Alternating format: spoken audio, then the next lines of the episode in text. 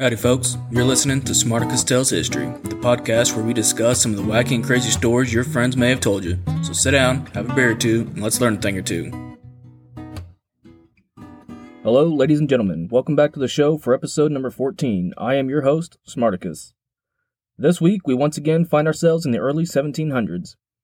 In 1717, the first of the Freemasons were formed. For those of you who don't know, the Freemasons are an extremely large fraternal secret society. Fraternal meaning that they only allowed men to join. Now, it is still to this day most popular over in the British Isles, but there are members in other countries as well. The clubs vary from country to country, and some do allow women.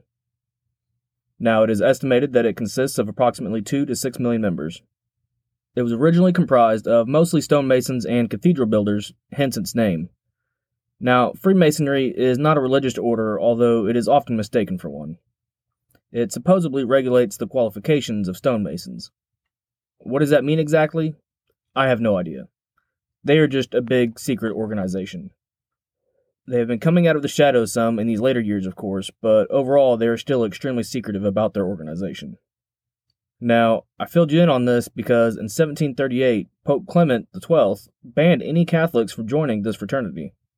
You see, the church was afraid that it was a breeding ground for dangerous political thoughts that would threaten the church.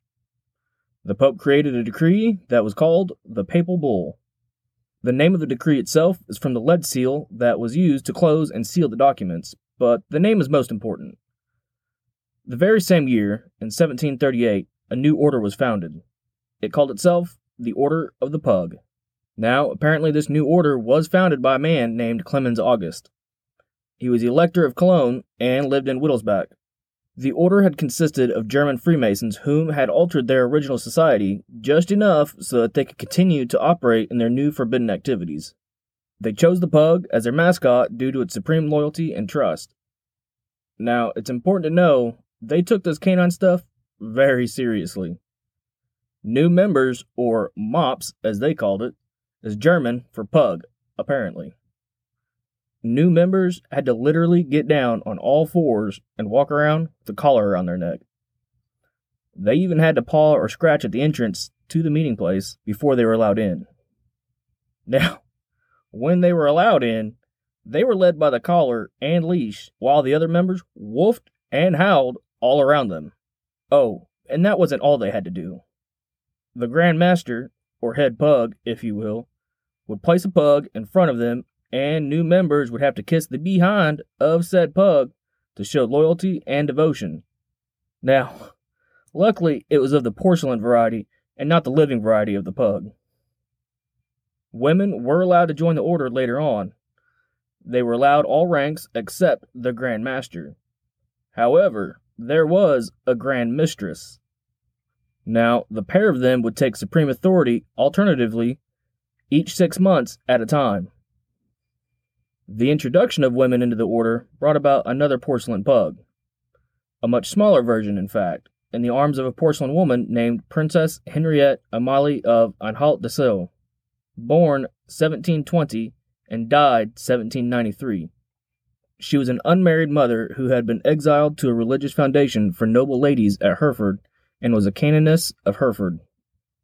In her arms rested a pug with a pink collar and halfway concealed at her feet was a second pug, supposedly with a blue collar, although the photograph makes it look like it's also a pink collar. This kind of work was apparently fairly common, and eventually word got around about the society. Specifically, a book written about them in 1745, which became their ultimate demise. As the attitudes toward Freemasonry changed, the Order of the Pug supposedly fell short. However, some traces of evidence show them remaining active all the way up until the early 1920s. It's possible that they are still barking orders and crawling around on all fours today, and that their fall was just a master plan of secrecy. Now, there is a Facebook page with the name Order of the Pug that does, in fact, have a lot of information about the order. I have no idea if they actually have anything to do with the actual order or anything of the like, but I did find that little fact interesting. Well, folks, that's all there is for this week's episode. I will also only be putting out one more episode next week for this season, and I hope to have season two rolling out the first Friday of September. Check our Facebook page at Smarticus Tells History for updated information. I'll see y'all later. I hope you guys enjoyed the show, and if you have heard any wacky and crazy stories that you want told here, you can go to our Facebook page at Smarticus Tells History and leave a comment. Now, with that being said, I'll see you next time, and you guys have a wonderful, fantastic, and awesome day. Bye now.